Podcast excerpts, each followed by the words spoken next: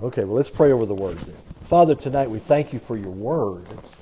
And we know this, that your word is truth. Tonight we believe that we receive from you. I understand, God, it's not, these people didn't come to see me. They came to hear from you. And so, Lord, we, we choose to give ourselves to your word this evening. Lord, your word says that your word brings light.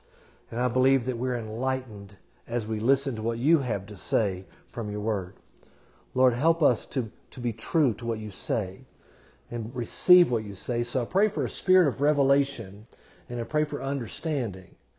Lord, I thank you for it tonight. In Jesus' name, amen. Amen. amen.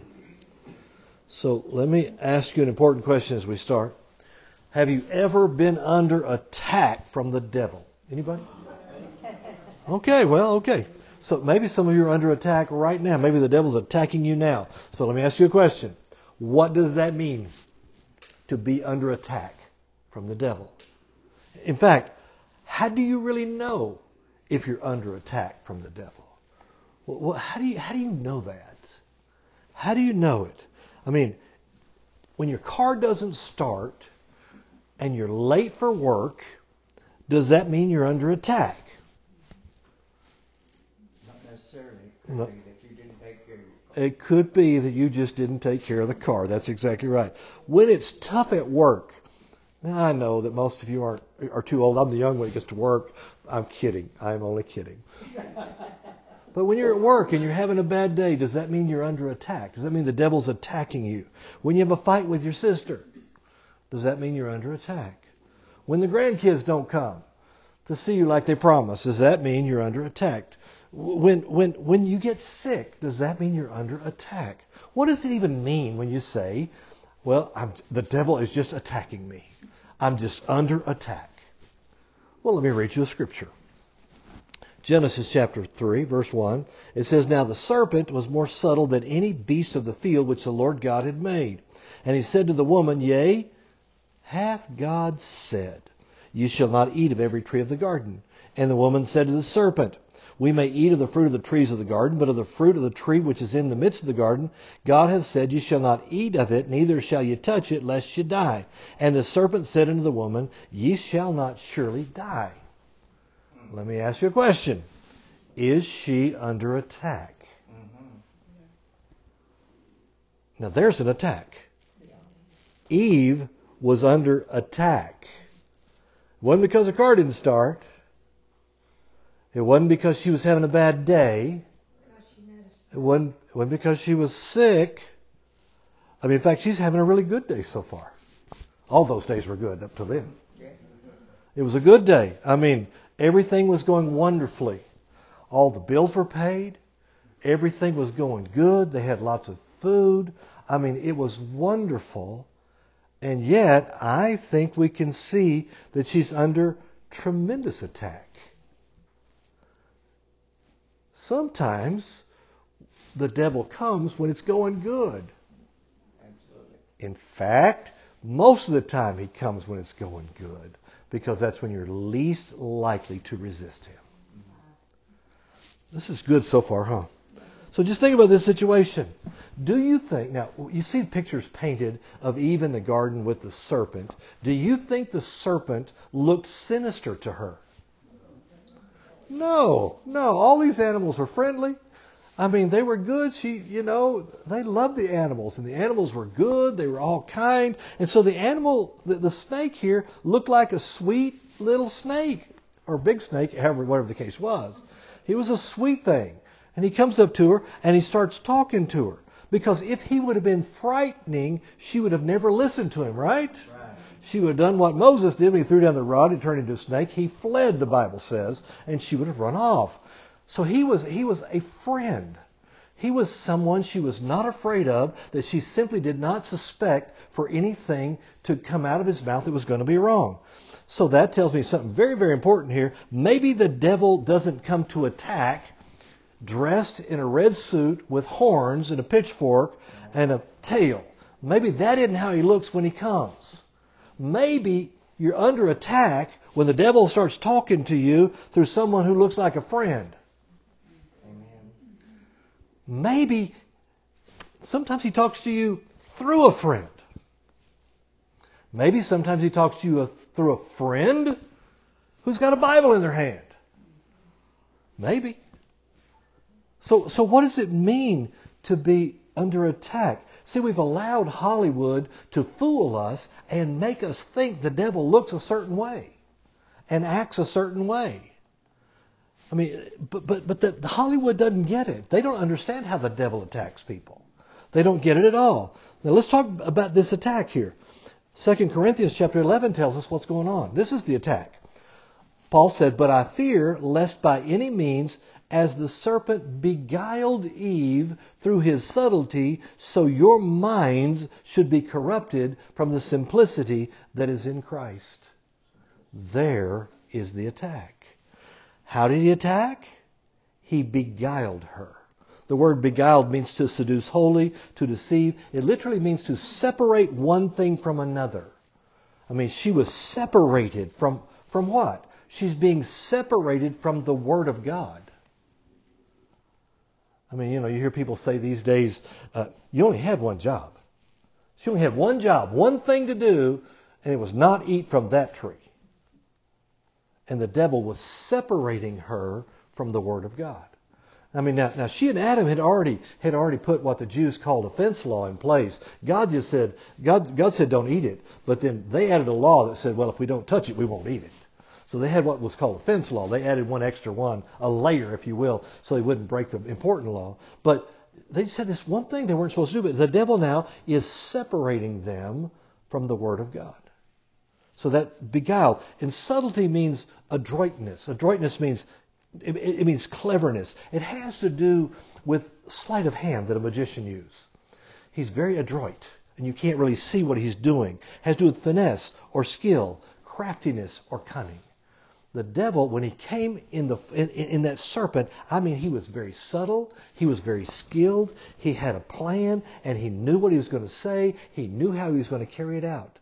And just imagine as she's talking to him, this is a deception. He's lying to her. He's lying. Was the attack on her body? No. Was the attack on her house or her family? No. The attack was against her mind. He attacked the way she thought. And he knew that if he could get her to think a different way, a way different than what God said, then he had her right where he wanted her.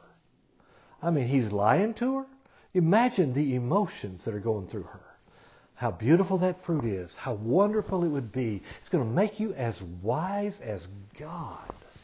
Ooh, all the emotions were there. Probably even a little bit of anger that God had been keeping it from them, and all these things were going on.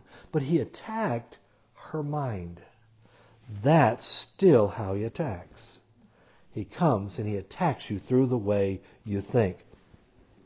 We have a fight of faith, and the fight of faith that we're involved in is about what we believe. The devil, what he wants to do, the first thing he wants to do is try to get you to reason with him. Because if he can get you to reason with him, he's got you right where he wants you. Because he's been around a long, long time. And he has been watching and dealing with humans for a long time. He knows that. He wants to corrupt our minds which is what he did to Eve through his deceit. The word corrupt there means to pine away, to waste away, to shrivel, wither. The devil comes, and he comes, and he comes, and he keeps coming until you get weak, and eventually you listen to him. You know how he comes. And he whispers to you, and you think it's your own thought, but he says, they don't treat you fair. And you first of all say, I bind you, Satan, get away from me. And he comes back and says, They don't treat you fair. I mean, you could have been a movie star. Get away. No, no, no. He comes back again. They don't treat you fair. You could have been a movie star. You'd be living in a huge house, and look where you live, and look at the struggles you have. You wouldn't have any of those. And all of a sudden, well, you know, I, I probably was good enough to be a movie star. I mean, in my in my day, I, and I probably deserve to live in a better house than this. I, I, probably deserve more than that. And all of a sudden you begin to listen to what he's saying because you become weak over time. He keeps coming. He keeps coming. He keeps coming. The attack is not the car. It's not the job. It's not the family. It's the thoughts that accompany the event. Ooh, this got quiet in here. The car doesn't start. And you say a bad word. Why did you say it? Because you already thought it. By the way, if you have a car, you sure don't want it to be damned. I'm just going to tell you that right now. You want it to be blessed, is what you want it to be. So don't start cursing at the thing. I mean, you want the thing to be blessed. But here he is. Here he comes, and the attack is against your mind. I mean, he, he came to Eve, he attacked her thoughts, told her lies. Gave, and, and listen, if you'll receive the lies, the feelings will come. You'll be getting emotionally attached to the lies. You'll be able to rationalize why the lie might be true and why the word might not be true. And that's how he attacks. The Bible says this in James 4, verse 7. You know this verse. It says, Submit yourselves therefore to God, resist the devil, and he will flee from you. That's a good verse to pass along. 1 Peter 5 9 is similar to that, speaking about the attack of the devil looking for someone to devour. It says, Whom resist, steadfast in the faith. Notice it says, resist steadfast in the faith, not in the emotions. In the faith. Knowing that the same afflictions are accomplished in your brethren that are in the world. The way we have to handle the devil is we must resist him at the point of the thought. We've got to resist him. Resist means to stand against, oppose him. How do we do that? Well, we've got to recognize that we have weapons to use against him. And those weapons are, are mighty. Here's what the Bible says in 2 Corinthians 10, verse 2. It says, For though we walk in the flesh, we do not war after the flesh. In other words, it's not, we're not fighting against these temptations, against these thoughts with our fists we're not fighting against them with our emotions. We're not fighting against them with our anger. We're not fighting against them uh, by being loud and stomping and all the things. It says we, we fight them in the spirit because it goes on to say, for the weapons of our warfare are not carnal. They're not fleshy, but mighty through God to the pulling down of strongholds. Our weapons are mighty. The word mighty literally means they have supernatural power, supernatural ability, the weapons that God gives us. It says, now, now here's going to tell us what the weapons are for. It says they're mighty through God to the pulling down of strongholds, casting down imaginations. There's that same warfare. It's the same thing, casting down imaginations and every high thing that exalts itself against the knowledge of God and bringing into captivity every thought to the obedience of Christ. So here's telling us that these supernatural weapons are powerful enough for us to, to, to cast down imaginations. What's an imagination? Well, imagination is an image in your mind. All right? It is either agreeing with God or disagreeing with God. This is talking about the ones who disagree with God. The ones who don't who don't agree with the word of God, those are the images we must cast down. Because it's talking about strongholds. What is a stronghold? We have all kinds of definitions about strongholds. I mean, you know, people waging spiritual warfare and, and, they're, and they're talking about strongholds. What's a stronghold? What does the Bible say? Well, people have these ideas. Okay, well, we have, there's a stronghold over the city of Lubbock. And by George, we're going to drive around the loop and we're going to bind these devils, all the devils in this stronghold in Lubbock, and we cast them out in Jesus' name. Is that spiritual warfare? Before you answer, if that worked, why didn't Jesus do it around Jerusalem?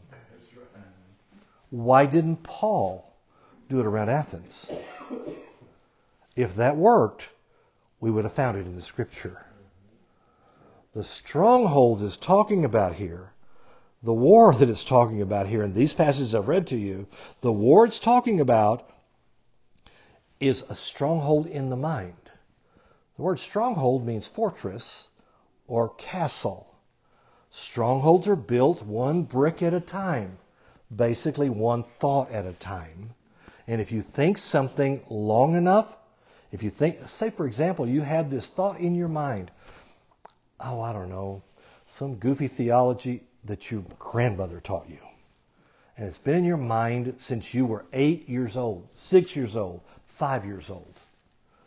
How about this? How about this stronghold? Your grandma says to you, we'll say my grandma. My grandma says to me, Randy, you can be anything you want to be.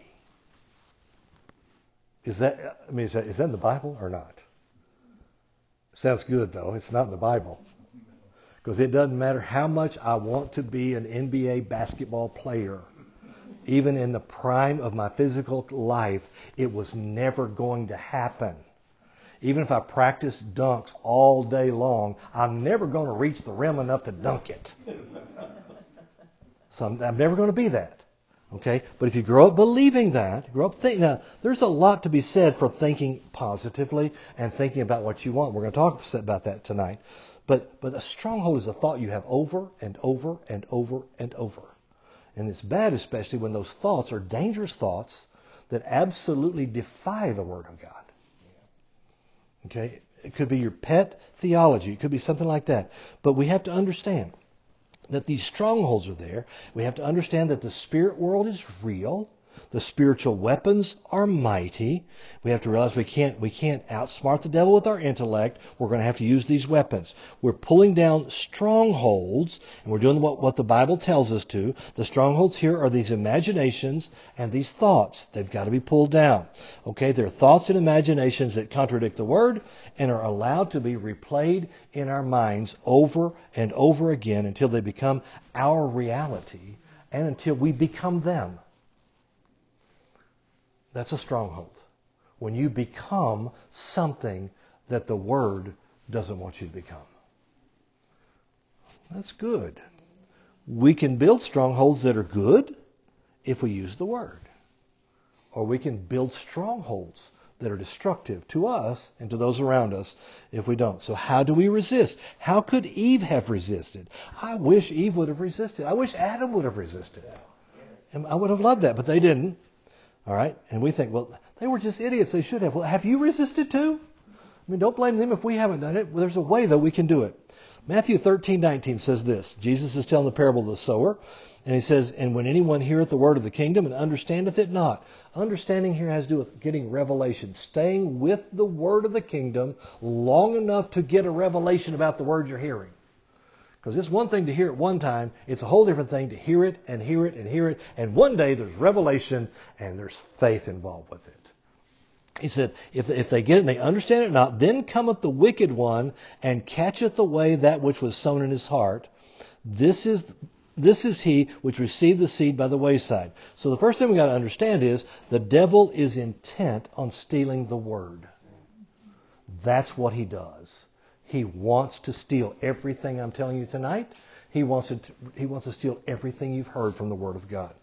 We must hear it, we must hear it, we must hear it, and then it must become revelation. Some people read that verse and they go, well, what good does it do? The devil just comes and steals it. He can't steal it from everybody. Yeah. All right, some of us can keep it in our hearts. Matthew 10, verse 32 says, Whoever therefore, this is 32 and 33, Jesus said, Whoever therefore shall confess me before men, him will I confess also before my Father which is in heaven.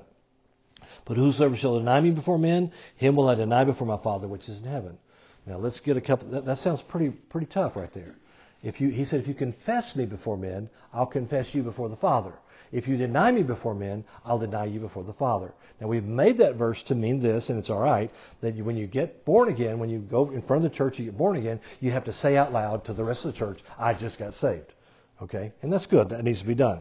Here's what it really is saying. He says, Whoever will confess me before men. The word confess is the Greek word homologeo, and it means to say the same thing as, to agree and say it out loud. That's what the word is talking about. Confess means to agree.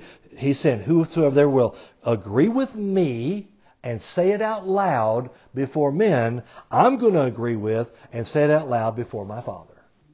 Okay, and that implies and the, and the other passage that he'll, he'll also tell the angels and they'll do something. It implies if we say out loud what we agree with with Jesus, then we get heavenly help to help us. The next verse, whoever shall deny me before men. The word deny, if you look it up, the root of that word literally means to not say or to not speak. Jesus is saying, but whoever will not speak, who will not say words of agreement before men, then I won't say words of agreement before my Father. So here's what it's talking about. It's talking about supernatural help comes from heaven when we speak up what God has said. And it is it's, it's, it's held, withheld when we don't when we don't say anything. The only way to agree with God is to say what He says in the face of the attack. You'll never overcome a thought with a thought. The only way to overcome a thought is with words of faith or words of any kind.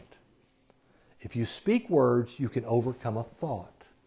If the devil comes, the thought comes, and it says, it says, get up and go smother your spouse.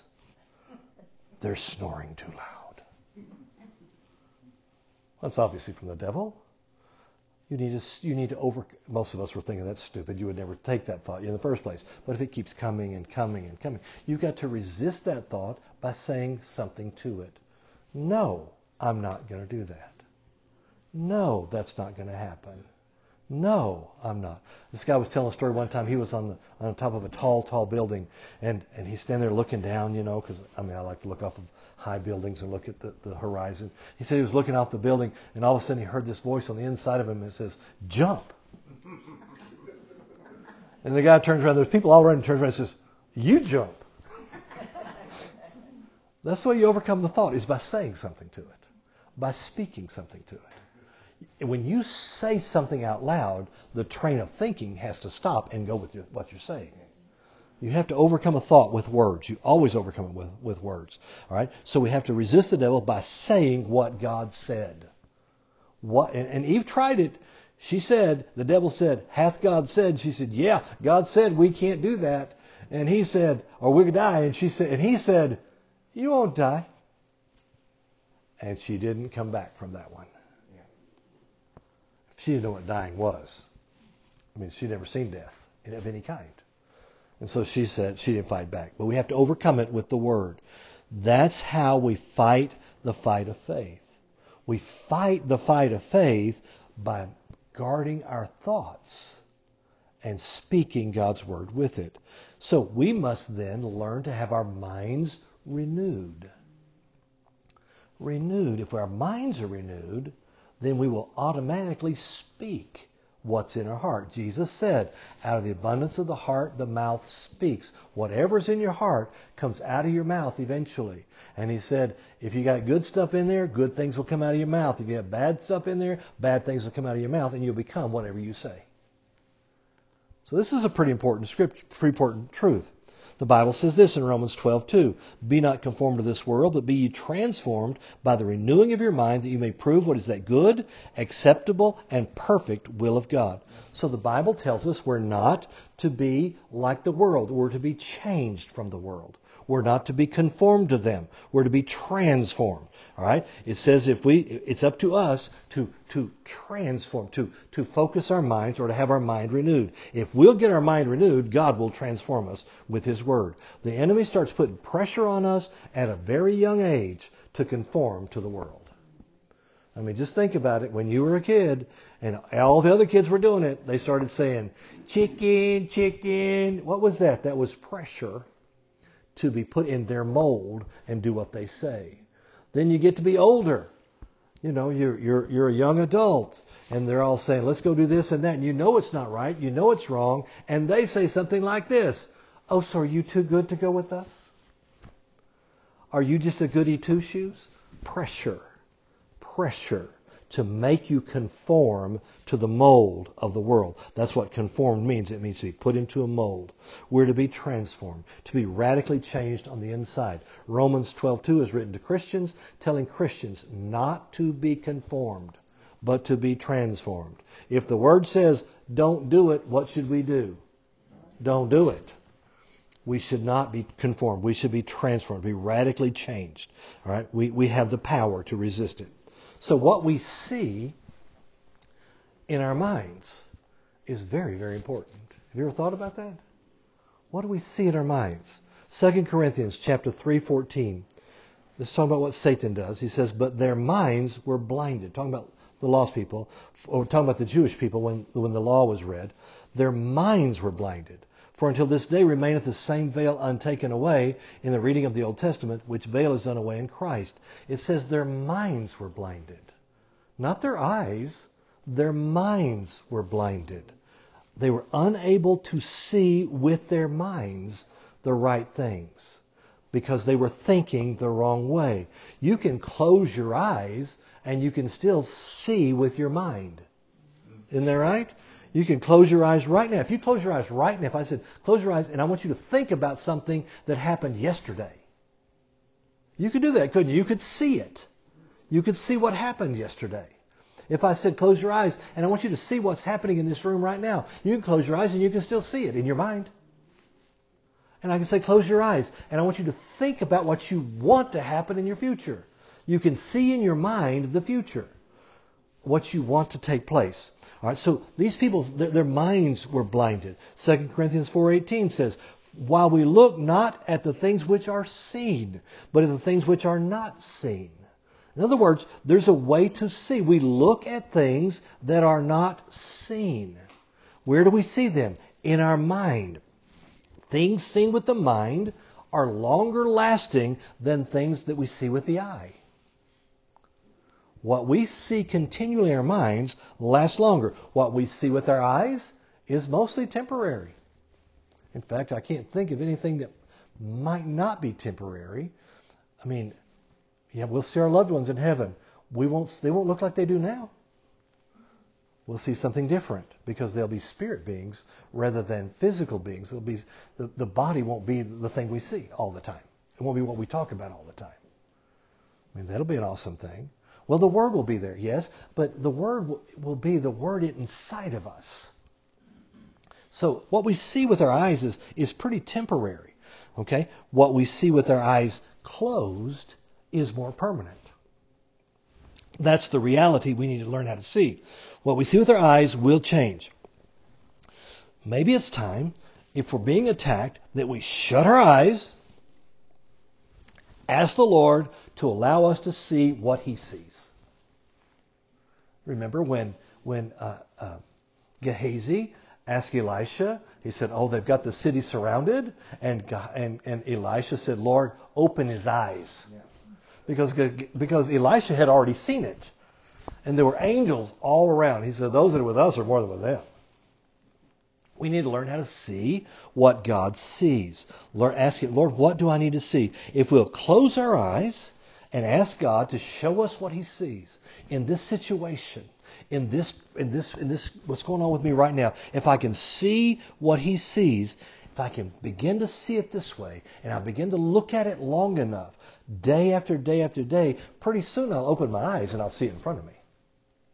Because it'll manifest what because I'm looking at what God wants me to see. All right? We need to look at what God has said. 2 Corinthians 3, 17 and 18 says, Now the Lord is that Spirit, and where the Spirit of the Lord is, there is liberty. Okay? So we understand that we that the Spirit, Holy Spirit shows us truth, and if He shows us truth, there is liberty. But we all, with open face, beholding as in a glass the glory of the Lord, are changed into the same image from glory to glory, even as by the Spirit of the Lord. This is talking about gazing at the Word of God. Gazing at what God has said. Focusing our eyes, focusing our heart on what God has said. We need to find out what He's showing us so we can begin to see the eternal rather than the temporary. We need to train our minds to think about what God said, to look at what God said. We need to see the eternal. We need to train ourselves to look at that which is not seen. That's an important part of what we should do. We need to be looking to Jesus, the author and finisher of our faith. Looking at something beyond what we can see. We need to become strong with, what we, with regard to what we can see with our minds. We need to choose to learn to see what the Word says more than what our eyes can see. This is pretty good, I think. We need to see the outcome of what God promised rather than the outcoming threat of what Satan is doing. If you ever listen to a great basketball player, they see themselves shooting the ball and they see nothing but net. We need to learn to see nothing but net.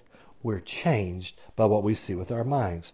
The enemy has always, always tried to make us see ourselves and see what's going on around us as failures.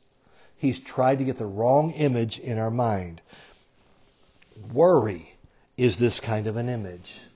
If you worry a lot, you're looking at the wrong thing. If you're afraid a lot, you're looking at the wrong thing. Worry is dangerous. It feeds fears. And it makes them stronger and stronger. We must see the miracle outcome that God's Word testifies. And when you see it with your eyes closed, eventually you'll see it with your eyes open. And we got to do it all the time. We'll be transformed, according to what we just read, we'll be transformed into a different person and we'll be changed from glory to glory to glory. We want to have that happen to us. Change to glory. That's transformation. Now, I'm going to skip some things here so I can get to where I need to get to. Okay, the Bible says in 2 Corinthians chapter 4, verse 4, in whom the God of this world hath blinded the minds of them which believe not. Talking about an attack on the mind. So an image is a picture. Let me get to a story here that I want to see. I'm going to read to you from Genesis chapter 30, beginning of verse 37. And you've read this before, I know. But the Bible says, the Bible says this, and Jacob took him rods of green poplar and the hazel chestnut tree, and he, he peeled white strakes in them, and made them made the white appear which was in the rods. And he set the rods which he had peeled before the flocks in the gutters and the watering troughs, and the flocks came to drink, that they that, that they should conceive when they drank. And the flocks conceived before the rods that brought forth the cattle, ring streaked, speckled, and spotted. And Jacob did separate the lambs and it set the faces of the flocks toward the ring streaked, and all the brown in the flock of, the, of Laban. And he put his own flocks by themselves, and put them not with Laban's cattle. And it came to pass, whensoever the stronger cattle did conceive, that Jacob laid the rods before their eyes of the cattle in the gutters, and that they might conceive among the rods. But when the cattle were feeble, he put them not in. So the feebler were Laban's, the stronger were Jacob's, and the man was increased exceedingly, and had much cattle, and men servants, and men servants, and maid servants, and camels, and asses. Okay. You've heard that story. Uh, let, me, let me just tell you a little bit about. Jacob. As you know, the word means supplanter. It means one who tricks people. He's a tricker. That's what he is. He's a tricker. Well, he wound up going, he played such a great trick on his brother that his mother sends him away to go live with his uncle. And he got with Laban. Now, Jacob was, was a trickster, but Laban was like the master of tricksters. So he goes to live with Laban, and he's there with Laban, and I mean, he was fooled and tricked by Laban ten times. Not once, not twice, ten times. It's like Jacob could not read the fine print. I mean, he, he, they, he'd get out there and, and, he'd say, okay, I need this. And the, the Laban and his sons would go, uh-uh, here's what the fine print says. You got to stay another seven years. Remember the fine print. If I do this, if I work for you for seven years, I get Rachel. Yes, you do. Well, the fine print said, no, you don't until you marry Leah. You can't get the good looking one until you get the ugly one because she's older, and the older ones always get married first. So he tricked him and put, how stupid is this? Puts Leah in his bedroom that night, and so he's married to Leah. Well, he says, and he goes, wait, you tricked me. You lied to me. He says, oh, no, no, the fine print. I tell you what, you work for another seven years and, and, you, and you, get, you get Rachel also. We did that to him ten times, stuff like that, over and over and over. I mean, it's, it's kind of like if you're, y'all ever seen the movie The Santa Claus 2 when when they tell him he has to get married and he they put he has to look through this telescope thing and they keep making it where he can see more and more and more and more clear. Finally, get to the place where it's so tiny he gets this big old lens and it says you got to get married. And so it's kind of like that. Laban tricked him over and over and over again because he didn't take the time to read the fine print. So Jacob gets tired of it. So he prays to the Lord about, about what he needs to do. So the Lord showed him an image of striped and spotted animals. And so Jacob figured out that's what he was supposed to do. Laban, his whole business was blessed because Jacob was there. And so Jacob, Laban wanted him to stay, so he kept tricking him. So Jacob, now he's, he's got to figure out what to do. He's been fooled before. And so he got this vision from God. He knew that if he, if he, would, if he would make striped and speckled reeds appear in front of these animals, and the Lord just showed it to him in a dream, that when they mated, they would produce striped and speckled animals. The deal he made with, with, with Laban was, okay, I'll keep your cattle, I'll take care of them all, and here's the deal. You don't have to pay me anything. All I get is I get all the striped, spotted, and brown cows, spiked, striped, spotted, and brown sheep. I get those. That's my pay. You don't pay me anything else. Well, he gets his dream from God, so he begins to take these animals, and they begin to mate in front of these striped and spotted reeds, and sure enough, they produce striped and spotted animals. And then Jacob says, hey, that's a strong bull, and that's a strong cow. I'm going to put reeds in front of them that are striped and spotted and brown, and when they mate, they'll produce a strong cow. And if they were weak cows, he just took the reeds away so that Laban could get the weak ones. And he all of a sudden now he's getting smarter than Laban all of a sudden. So these cows, these cattle, these sheep, they, they, they produced exactly what they looked at. What they saw is what they produced. Every time they saw it, they th- th- this vision, I mean, they conceived what they were looking at. And so that's what was produced here. Again, every time they saw it, that's what they produced. Now, here's what I this is the, the conclusion I've come to. If it works for a cow, could it work for you? If it would work on a cow, surely it would work for the child of God. The Lord will help us put ourselves in places so we can see the right things from His Word and produce the right things that He's promised us. Surely that would work. We become, and I'm going to show you some more scripture here, we become what we behold we become what we look at, what we think about, what, what comes in us on a regular basis, what is, what's put into us is what we become. You're a result of what you've been thinking. What we think determines what we become. What we behold is what we produce. I mean, it's spiritual law. There's a connection between, between what you see and what you do. I promise you, if you take if you take a survey of violent sex offenders in prison today, you will find they have been watchers of pornography. Violent pornography. Because they become what they look at. That happens. That's what people become.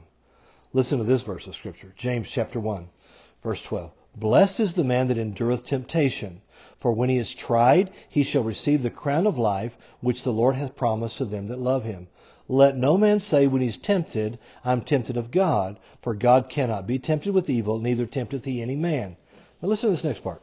But every man is tempted when he's drawn away of his own lust. Hmm. Not, not the devil, his own lust and enticed. Now, the devil entices, but it's his own lust that draws him away. Then, when lust hath conceived, it bringeth forth sin, and sin, when it is finished, bringeth forth death. What is lusted after produces itself and brings forth death. Now, God's never involved with trying to get us to do something wrong. It's, it's our own lust. What, what, what is lust? Lust is strong desire for anything that you know is wrong. Lust is strong desire that is always accompanied by imagery in your mind. That's what lust is.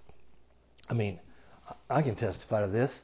If you watch enough sports on TV, in particular football, and you're watching it, and every few minutes the Pizza Hut commercial comes on. I mean, every few minutes it comes on. And you've watched that enough, I promise you, you're going to have some Pizza Hut before long. Or some kind of pizza.